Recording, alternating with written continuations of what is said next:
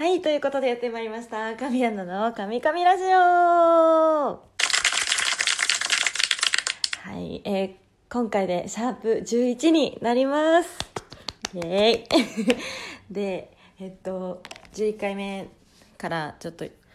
あの効果音をいろいろ入れてみようとやってみたんですけど、どうですかね。うまく使えてるでしょうか。はい、あの。ツイッターのですね、フォロワーがなんと、えー、よんまんごせんにんを突破しました。イエーイイエーイ、ありがとうございます。もう皆さんの応援のおかげです。あの毎日ね、ツイートの反応をしてくださって本当ありがとうございます。あとこちらのね、ラジオトークでも皆さんからのたくさんのいいね、本当にありがとうございます。毎回言ってるんですけど、本当投稿のしがいがあります。もうここ最近はちょっと雨がね続いてますけど、どうですかね皆さん、雨雨が好きな方もいると思うんですけど、ちょっとね季節的な問題でこうジメジメしちゃってて、なんかもう常に私はクーラーエアコンのあれで除湿設定でずっと回してたりしますね。なんかこうね、部屋の中が重たいというか、ちょっとそれは気持ち悪い感じがして、あんまりすっきりしない日がありますが、ね、皆さん何かいいリフレッシュ方法はありますか？もう私は特にあのいつも言ってますが変わらず、ね、まあ、ちょっとこう換気をしたり、ね、あの大きいめちゃめちゃ大きい窓がないので私のお家は、ね、めちゃめちゃ大きい窓があったらいいなって思っちゃいますね。もうバーンって開けて。もう思いっきり風の通しを良くしてなんてね、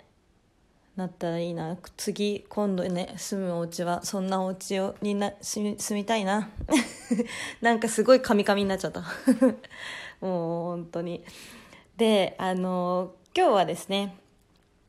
前回お話しした海外シリーズをちょっとお話ししようと思いまして、はい、ちょっとこの間いっこしか話せなかったんで。今回はですね、えー、台湾でのお話をしようと思います。イエーイ。はい。で、この台湾は、えっとね、二十歳ぐらいの時かなに、えっと、まあ、専門学生の友達と行ったんですけど、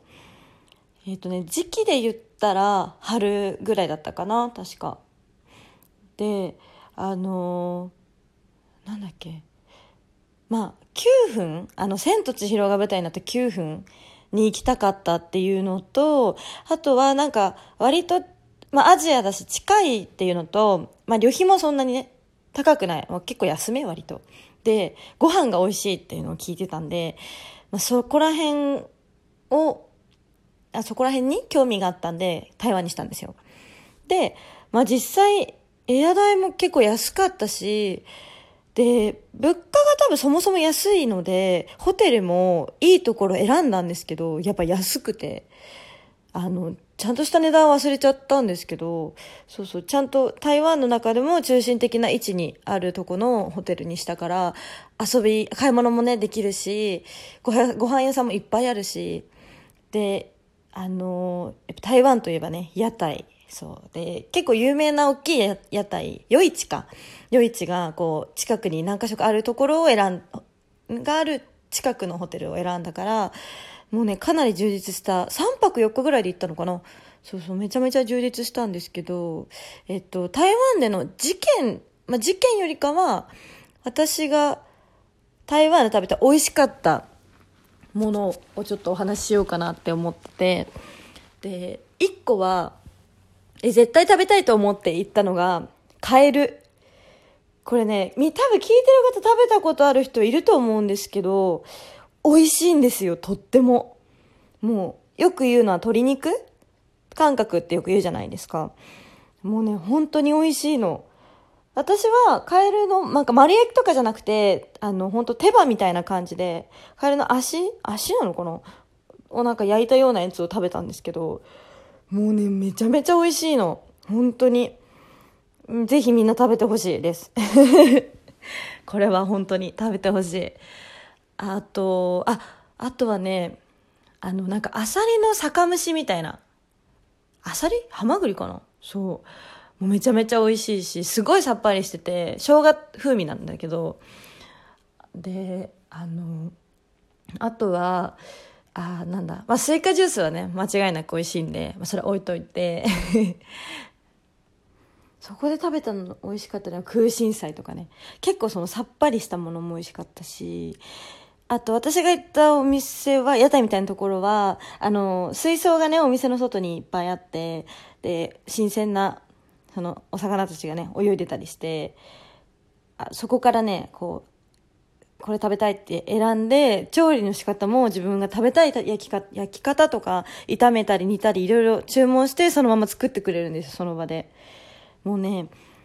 なんだろう、いろいろは説明がうまくできないな。でもその海鮮屋さん、合ってる言い方美味しかったですね。あとおかゆ、そうめちゃめちゃ美味しい。日本のおかゆって味がしないイメージなんですけど、台湾のおかゆはあのいろんな種類があって、海鮮とかだったり、あとはお肉、鶏肉とかそっち系の味もあったりと、めちゃめちゃ美味しいんですよね。ご飯が本当に美味しい。あとあのビールね、あの台湾ビール、台湾ビールで合ってるのかな、あのそういう屋台とかに行くとセルフで結構ね取りに行くんですけど、台湾ってあの取ってからこう自分で取りましたよってなんかね紙があって、そこにチェックしてそれで買ったことになるんですけど、もうね止まらない。ご飯が美味しいからお酒も進むし、あの日本みたいにああいうサワーとかがないので、基本的にビールとか焼酎が基本なんですよね、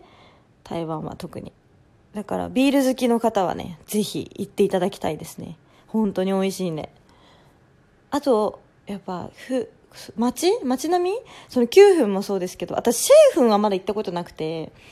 その千と千尋の舞台になったって言われてる九份はもうとにかく夜は本当にあのなんだろう、千と千尋の ま, ままあの世界が広がってるというか、まあ、実際のところはちょっとこう結構ね匂いがすごかったり、やっぱ臭豆腐とかあるじゃないですか、ああいう感じの匂いとかがね広がってるんですよ一体に。でもそれを除いたらもうね本当にいいところ、そのきゅうふんもそうですけど、めちゃめちゃあの私はもしその結婚してとかだったら、その、その将来旦那さんと旅行に行きたい国ランキングには入りません、ね、台湾は。近いし安いし美味しいしそれぐらいおすすめしたいですね、本当に。今はちょっとねこの状況で海外旅行は行けないですけれども、いつかこれが収束してあの落ち着いて海外旅行にどんどん行けるような状況になれば、ぜひ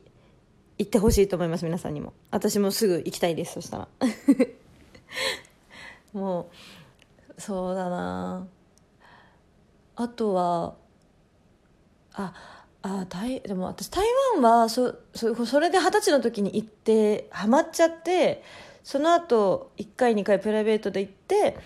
以前お仕事でも台湾に行かせてもらえて、それぐらい本当楽しい国なのでね、い い, いいですよ。あとは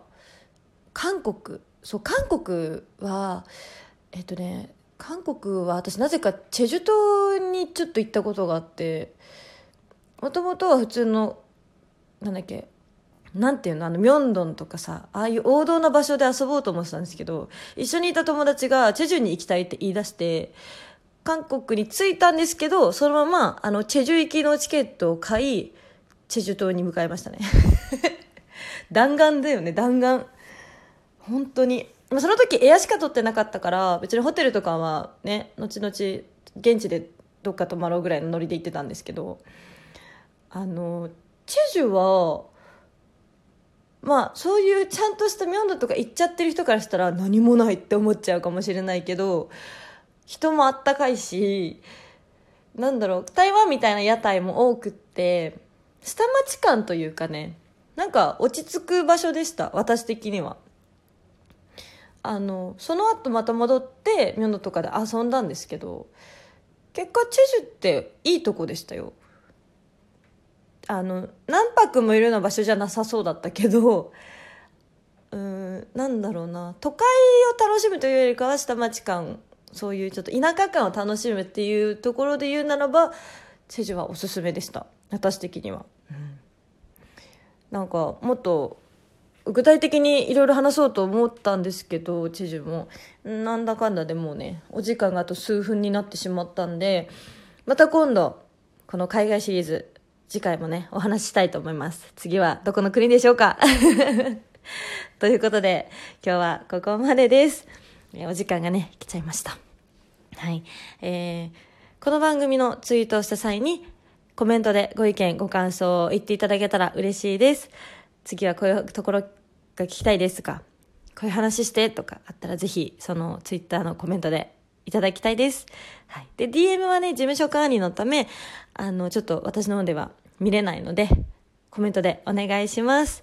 でぜひこの番組をクリップしていただけたら配信のお知らせが届くのでぜひクリップお願いします。